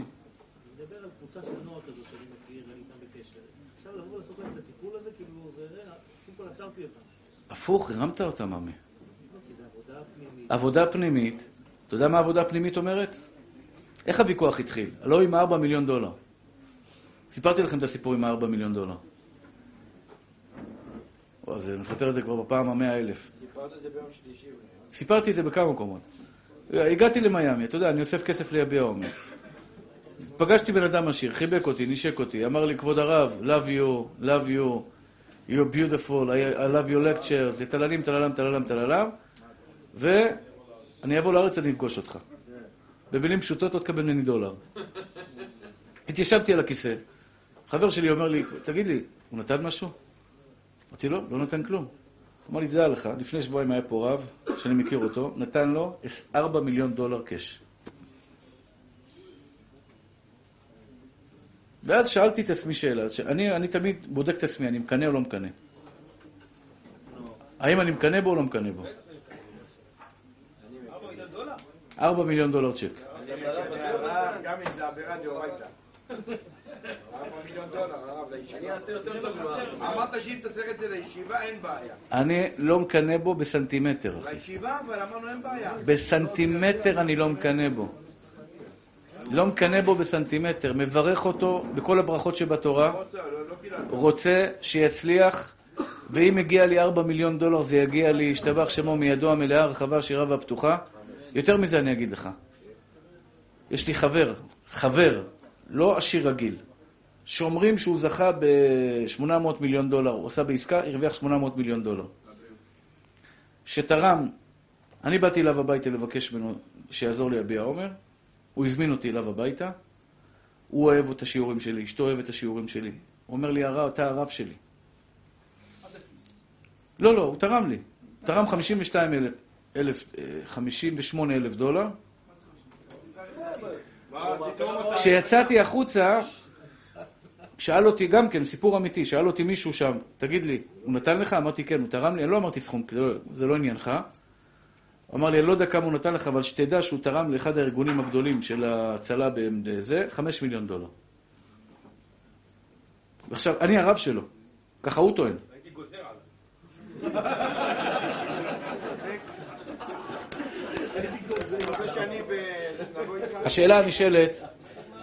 השאלה הנשאלת, תקשיבו טוב, זה מבחן אמיתי. שאלה, יגאל כהן, שאלה פנימית, באמת אני שואל את עצמי, אתה מקנה או לא מקנה?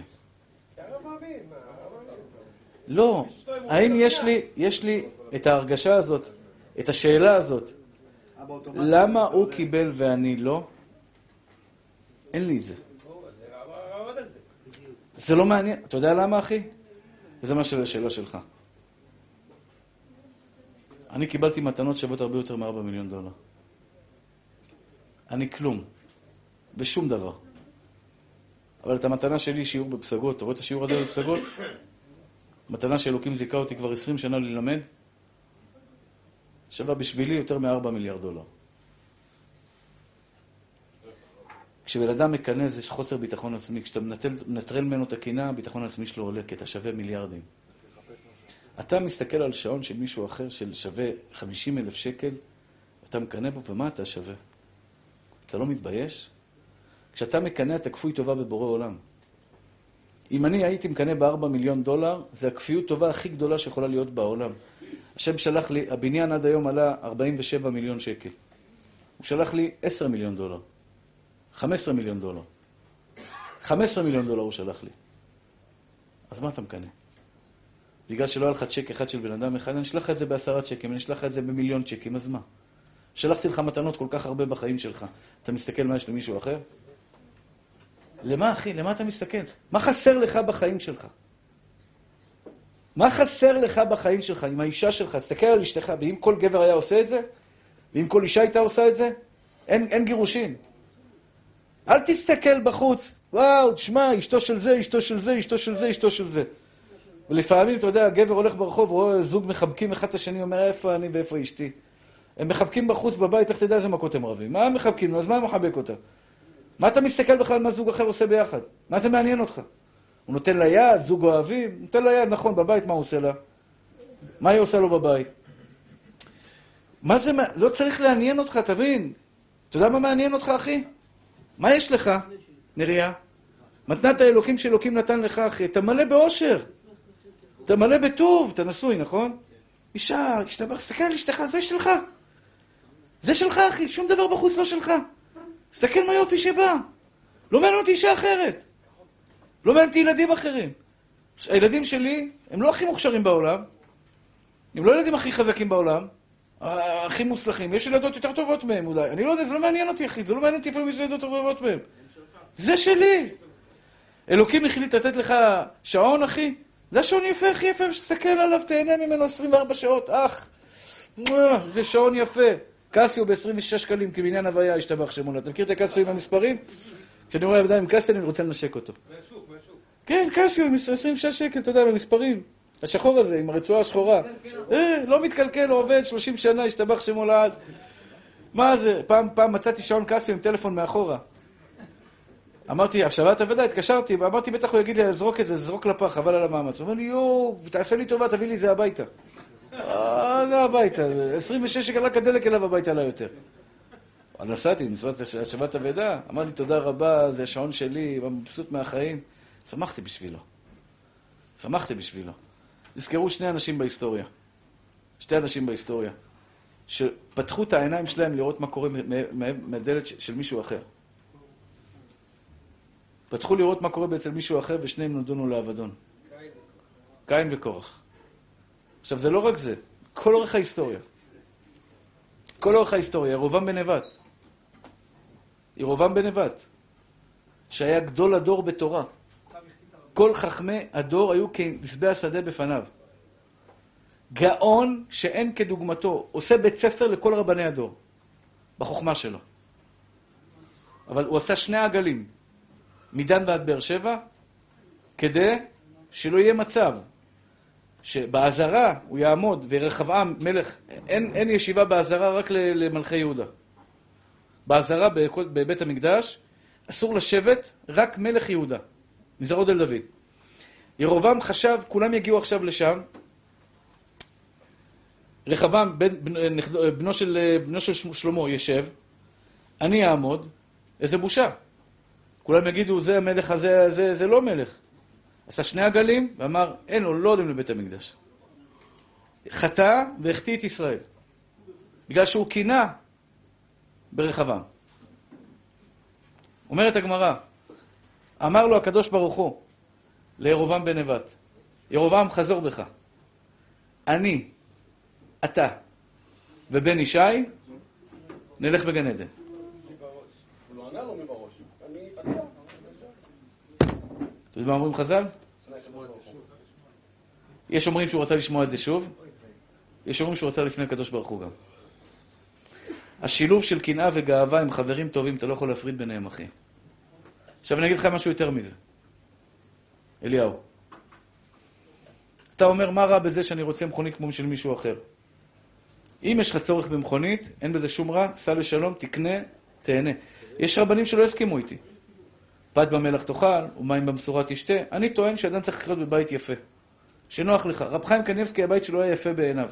הבית שלי מאוד יפה בעיניי. אשתי קטן לה. אני, אמרתי לכם, קרמיקה 40 מטר, שקל מטר, נהנה, אני אומר לך באמת, נהנה מהקרמיקה שלי.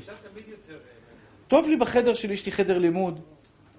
ברוך השם ספריות די חדשות, קניתי לבנות, מהירות עיניים. אני רוב היום נמצא שם. חדר שינה, יש לי מזרון, ברוך השם, שם את הראש, נהנה ממנו, מזרון טוב, שלא כואב לי אגב. לא צריך יותר מזה, אחי. באמת טוב לי. טוב לי במתנת האלוקים שלי. אני יכול להשיג דברים יותר יקרים, אני יכול להשיג דברים יותר יקרים. אין לי צורך. אני לא צריך את זה. אתה לא צריך לשאוף את זה? למה? סתם. למה, בובלה שלי? טוב לי. למה? טוב לי. אבל הרב אומר, בית יפה שאני אתחילים ומחליטים דעתו של אדם. נו. לא, מספיק. הבית שלי יפה. בעיניי הוא יפה. הבית שלי יפה. אני לא צריך בית עם לוסטרות יורדות מלמטה וכל מיני דברים כאלה. אני לא צריך. אולי אתה כן צריך, תקנה לבריאות. אני לא צריך את זה. אם אדם אומר, אני רוצה לעשות, נגיד, אשתו של הרב. אומרת, אני רוצה לעשות. אשתו הראשה, לעשה בשבילה, לשמח אותה. לעשה בשבילה? בשבילה, כן. עכשיו, אדם נגיד רוצה, אומר לעצמו, נגיד, אני מרוויח עכשיו X, אני רוצה X פלוס 2. בשביל עצמו, לא מסתכל על החבר שלו, לא אומר... אתה מדבר עכשיו על שאיפה. למה אתה צריך יותר? יש הרבה דברים שאפשר... מאיר היקר והאהוב שלי, יותר יכול לקלקל אותך. יש צורך ליותר? כן. יש בעצם שלו רכב אחד הבית, הוא רוצה גם לשתור רכב. אין בעיה, אז יש צורך. צורך הוא רכב. זה בסדר גמור. אני מדבר על אחד שיש לו שני רכבים, יש לו בית, יש לו זה, הוא רוצה עוד כסף. למה אתה צריך עוד כסף? אני אגיד לך את האמת, אם אתה נותן לי עוד כסף לבית שלי, לחתן את הילדים שלי, זה כל מה שאני רוצה, אבל יותר מזה אני לוקח לזיכוי הרבים. ואמרתי לכם, אני ביביע עומר מרוויח משכורת, כשמגיע לי מיביע עומר לקחת 30% לפי ההלכה. כלומר, מה-100 מיליון שקל שהסתובבו ביביע עומר במשך 10 השנים האחרונות, היה אמור להיות לי היום בכיס 30 מיליון דולר, שקל. יש אומרים 49, אני הולך על המחמירים, 30%. אני לוקח מה שאני צריך לביתי. אני לא מתפרנס, אני עובד, מתפרנס מדברים אחרים. אבל מה שמגיע לי מיביע עומר אני מקבל בתור משכורת, בעבודה שלי שם. אני, ברוך השם, ספרים וכולי, חי, טוב לי, אני לא צריך יותר. אם אני צריך יותר, אלוקים ישלח לי גם יותר. אבל זה לא הנושא של קינה, אתם מורחים לתאווה. אני אדבר על קינה. אני רוצה, נגמר לי קצת הזמן. אבל אני רוצה להגיד לכם עוד משהו. מה עם קינת סופרים? מה עם קינת סופרים? תאמין לי שלמדנו היום הנחות לא פחות חשובות. יותר מעניין זה לא העניין, יותר חשוב. יותר חשוב. אתה יודע כמה אנחנו נופלים בקינה? אתה יכול לעשות סיבוב אחד בכיכר המדינה, סיבוב אחד באיזה מקום, וחוזר הביתה, השתבח שמו לעד, מלא מלא מלא נפוח מקינה. נפוח מקינה, אתה יכול ללכת למסיבה. בטח. אתה הולך למסיבה עכשיו של חבר'ה, אני אומר לך, אני יושב במסיבות של עשירים, לא, אין מסיבות, באים שיעורים של אנשים עשירים שעושה שיעור, אתה יודע. אתה רואה שם פתק פיליפ שעולה, אתה יודע, עולה $500,000, $600,000. פתק פיליפ, שעון יקר, שעון יקר, מזהב, אתה יודע, כל מיני מותגים. עכשיו, מישהו קנאי, הוא מסכן, אחי. הוא באמת מסכן. הזמין אותי מישהו לשים מזוזה באיזה חנות לשעוני יוקרה במיימי. אתה יודע מה קרה שם? מה היה שם? יש שם מבלה. אתה שם את האוטו, באים, לוקחים לך את האוטו. חיכיתי איזה רבע שעה שהביאו לי את האוטו. איזה מכוניות. לא פחות מרולס רויסים ופרארי ומטורפים. עכשיו, אני מסתכל, יפה, לא ישקר. אי אפשר להגיד, זה מכוער. זה לא מכוער. זה יפה. וואלה, לא מעניין אותי, אחי. היה יותר כיף לי ללמוד דף גמרא, ללמוד דף גמרא עם החברותה שלי, מאשר עכשיו לנסוע בפרארי ולראות את הפרארי ולעשות... זה לא מעניין אותי. אבל זה למה קרה בשם מאחורה. נו, ואז מה? לא... אני מנסה כל ימיי, אני כבר אשמע אותך מותק, אני מנסה, אני אגיד לך את האמת, אני מנסה כל ימיי Get a life, באנגלית יש משפט, get a life, תמצא חיים, אל תסתכל מה קורה אצל מישהו אחר. לא מעניין אותי, אחי. כי אם זה מתחיל באוטו, זה אחרי זה יסתכל על האישה שלו. אני אומר לך, תבדוק את זה. אל תבדוק את זה, אבל זה ככה עובד. ברגע שאתה מסתכל על המכונית שלו, תסתכל גם איזה, מי האישה שלו, ועל השעון שלו, ועל הבגדים שלו, ועל הטיסות שלו, ולא נגמר. ואז, זה לא, אתה עכשיו, אתה יודע, אתה אומר שם של מישהו, בשנייה הוא באינסטגרם שלו. אתה יודע, אני מדבר עם מישהו, אני אומר לו, כן, אתה יודע, היה אצלי היום זה, אני מקדש אותו שבוע הבא. בשנייה, אומר לך, כן, הוא כתב את השיר הזה, הוא כתב את זה, הוא כתב את זה, הוא כתב את זה, הוא נכנס את האינסטגרם שלו, אתה יודע, הוא היה בחול הוא מזמן, אתה יודע שהוא זה, אתה יודע שהוא זה, בשנייה אחת פותח עליו, מה, באמת? יאללה, הוא היה במונקו, אתה יודע מה זה מונקו, אחי? זה בני ברק משודרגת קצת. זה משהו, אתה מבין? זה לא נגמר, אחי. אל תפתח פתח להסתכל מה קורה אצל מישהו אחר, אחי, סמך ביני בחלקך, לא מעניין אותך מה קורה אצל מישהו אחר.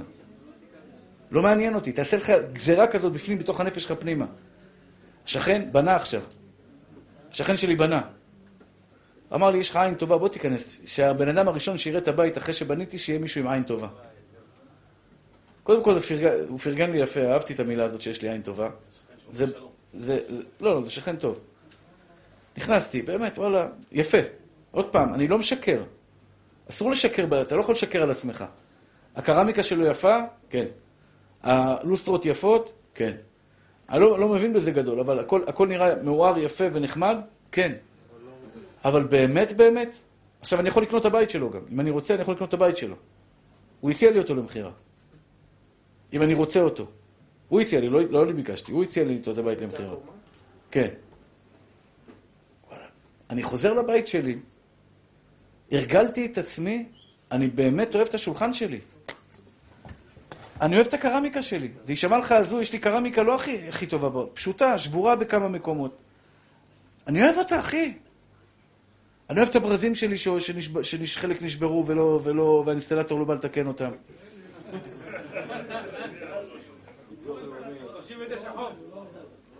טוב. עכשיו קנאת סופרים.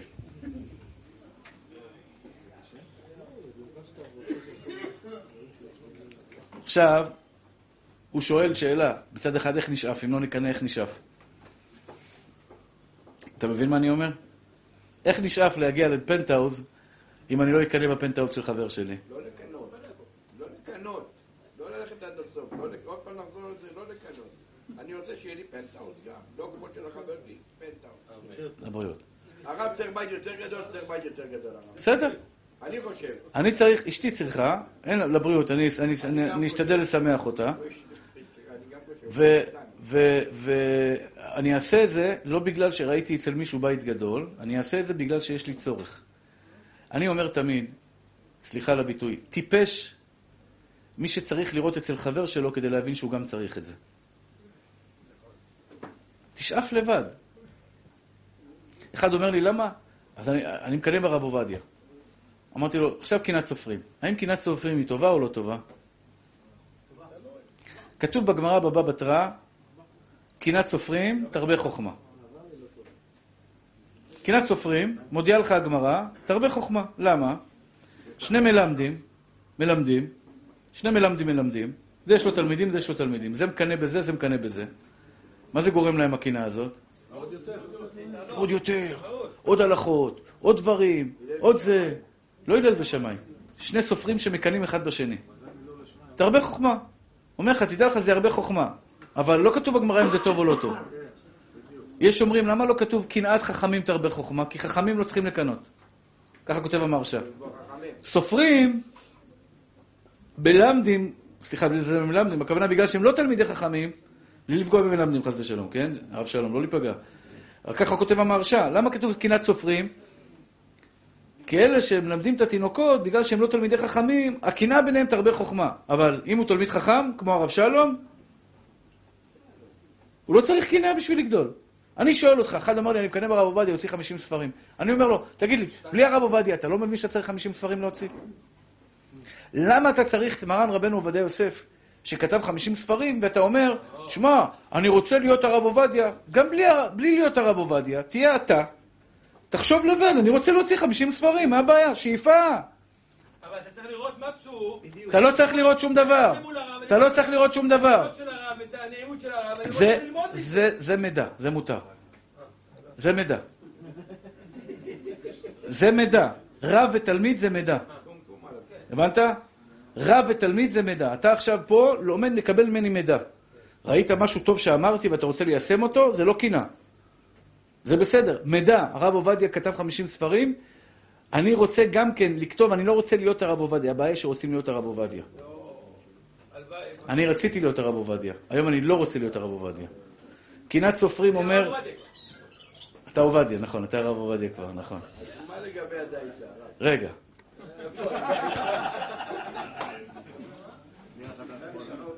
כן מתוק, מה רצית? בגלל שזה עבודה יומיומי, איזה תשובה פנימי, חוצה מי, זה לא מעניין אותי?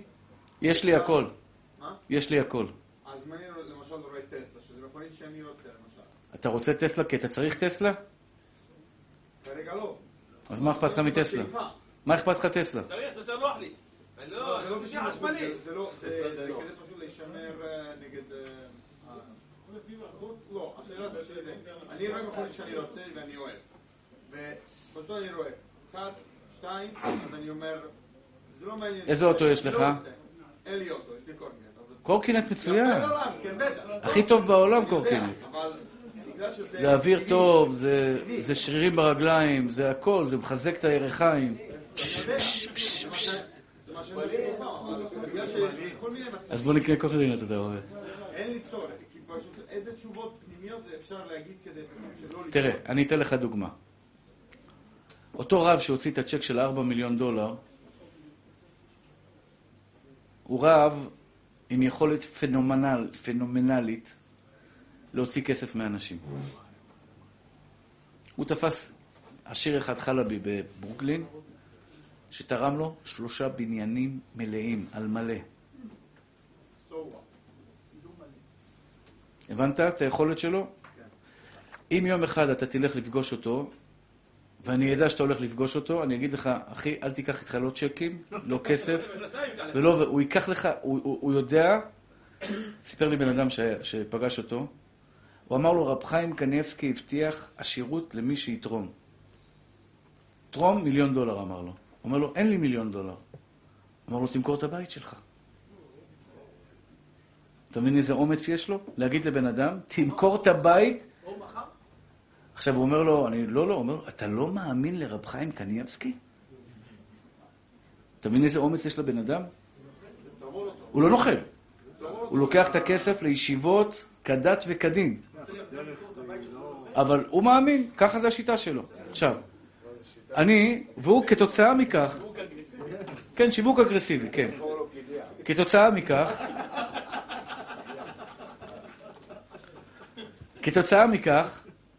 כתוצאה מכך הצדיק הזה,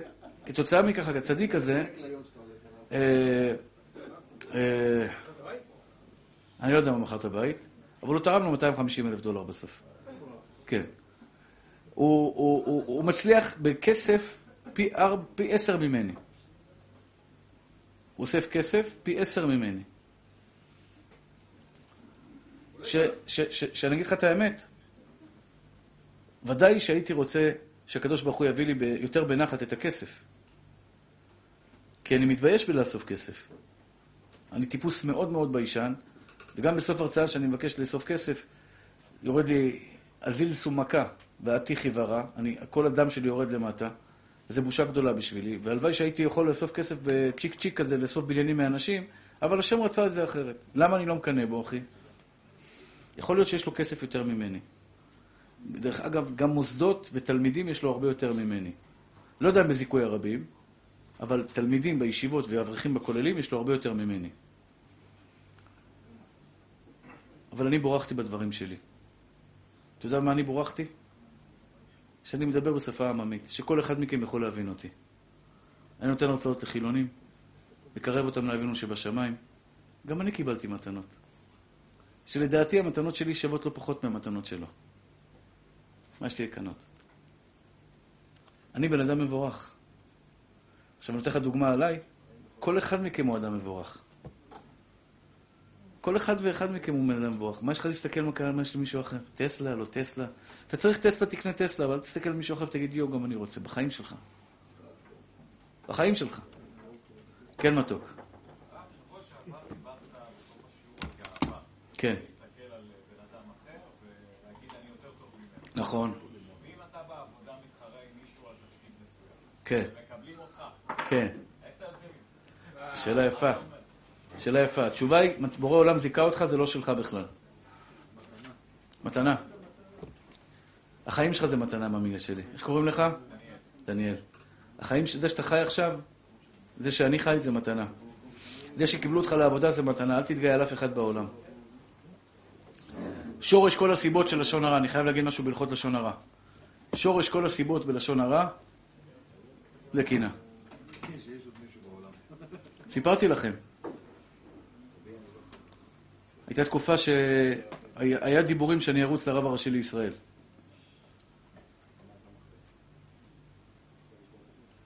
הריקושטים שקיבלתי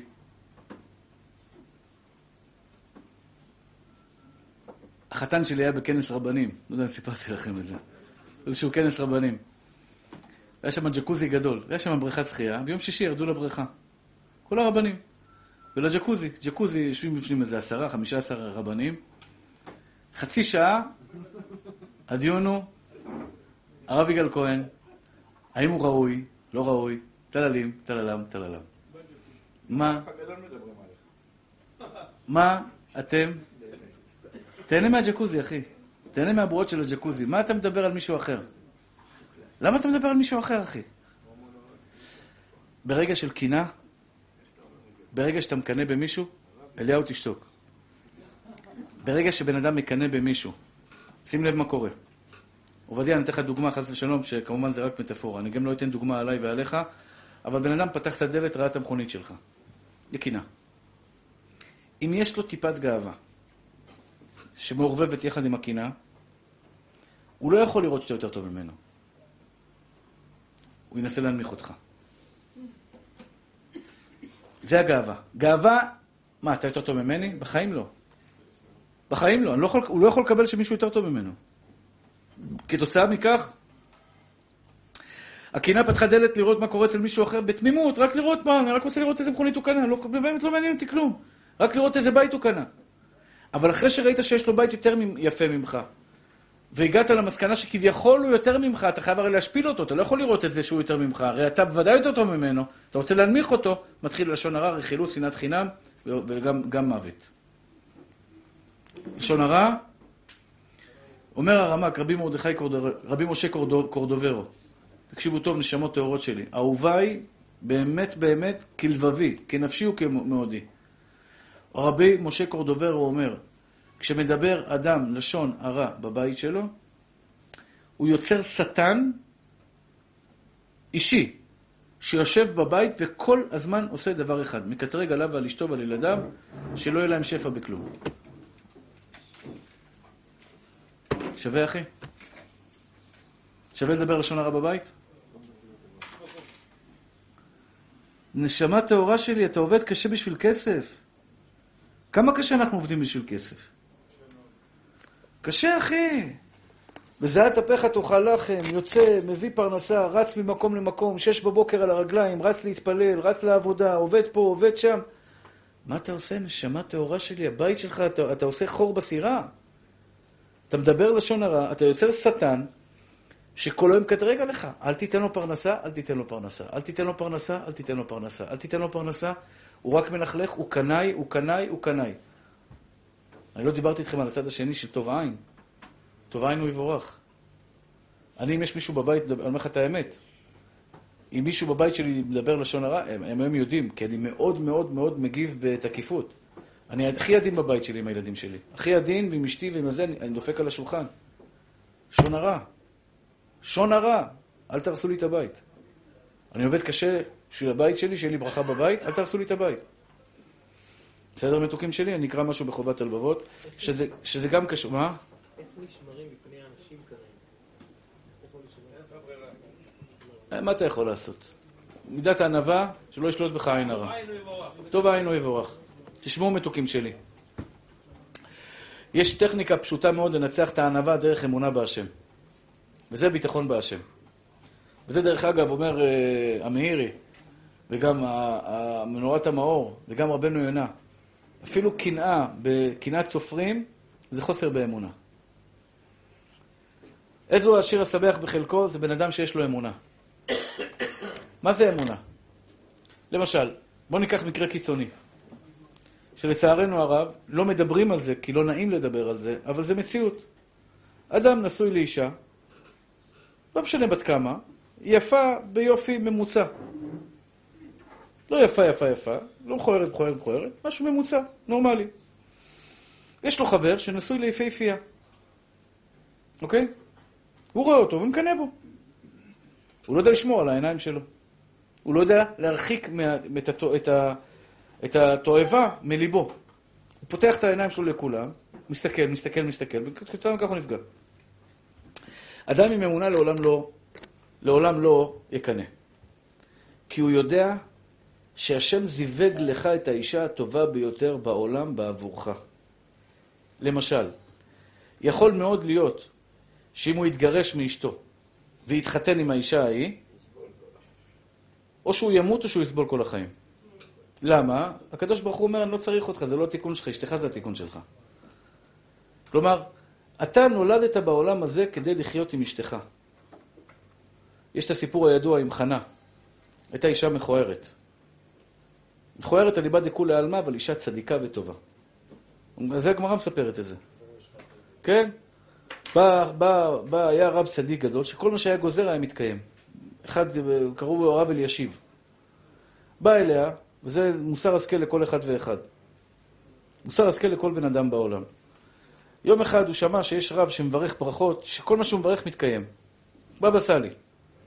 אין לנו בדור כזה מישהו כזה, אבל בעזרת השם. אולי יום נצמח צדיק כזו שנוכל לקבל ממנו ברכות והכל יתקיים. בקיצור, הוא בא לזה. עכשיו, אתה יודע, כנראה שהוא לא היה שומר על העיניים. כי אם הוא היה שומר על העיניים, היא הייתה יפה בעיניו. אבל כל פעם הוא מסתכל קצת ימינה, קצת שמאלה. תראה את אשתו של זה, תראה את הבחורה הזאת, תראה את זה, תראה את זה.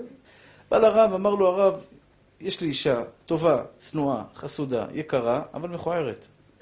תעשה טובה, תתפלל עליה שתהיה בעזרת השם אישה יפה. אמר לו שתי מילים. איך קראו לה? חנה? תתייפה חנה. תתייפה חנה. עכשיו זה צדיקים, אתם צריכים להבין, זה דור של תנאים ואמוראים. זה ותגזר עומר ויקום לך. מה גוזר הבן אדם? בום, מתקיים. אין משחקים. זה למשל בא אליו אישה, רבי חנה בן דוסה בא אליו אישה, אומרת לו, תשמע, חתכו קורה לבית, אתה יודע, הבתים, הגגות היו מקורות של עץ. חתכו את הקצרה מדי. בא לרב, מה יעשה? הוא אומר, תתארך הקורה. היום אומר הרב, תתארך הקורה, בא הביתה, הקורה יוצאת החוצה כבר. מה שהצדיק עוזר מתקיים. הם היו יכולים גם להרוג אנשים ככה. היה מסוכן להתעסק איתם. הברכות שלהם זה ברכות, אבל נסתכל על מישהו הופך אותו לגל של עצמות, כמו רבי שמעון בר יוחאי. חזר הביתה אשתו יפהפייה, מדהימה, לא יודע מה. הסתכלת עליו, כפרה עליך, מה נשמע? ראית איזה יפהפייה? אני בוא סתכל, ראית במראה? ראית איזה יפהפייה? אין בעיה, יפהפייה, הוא מבסוט, אומר יאו, תראה מה זה. אבל הגברת הזאת לא ראה אותו ממטר. היופי הזה עלה לה לראש, והיא התחילה פתאום להתאפר. בטח, הייתה בעלת מידת ענווה, מי הסתכל עליה? אף אחד לא מסתכל עליה. אז היא הייתה פשוטה. היום כולם מסתכלים עליה. אתה יודע מה זה אישה יפהפייה הולכת למסעדה? אחד אומר לה, אני רוצה רק יפהפיות. אמרתי לו, נשמעתי לי. אתה תלך עם אשתך למסעדה. כולם מסתובבים ומסתכלים עליה. אתה יודע, אוי לאותה בושה. היא יוצאת לעבודה, מישהו יכול להבטיח לה שהיא תחזור הביתה בכלל? אתה יכול להבטיח לה שהיא תחזור הביתה? אתה יודע מכמה התחילו איתה ברחוב?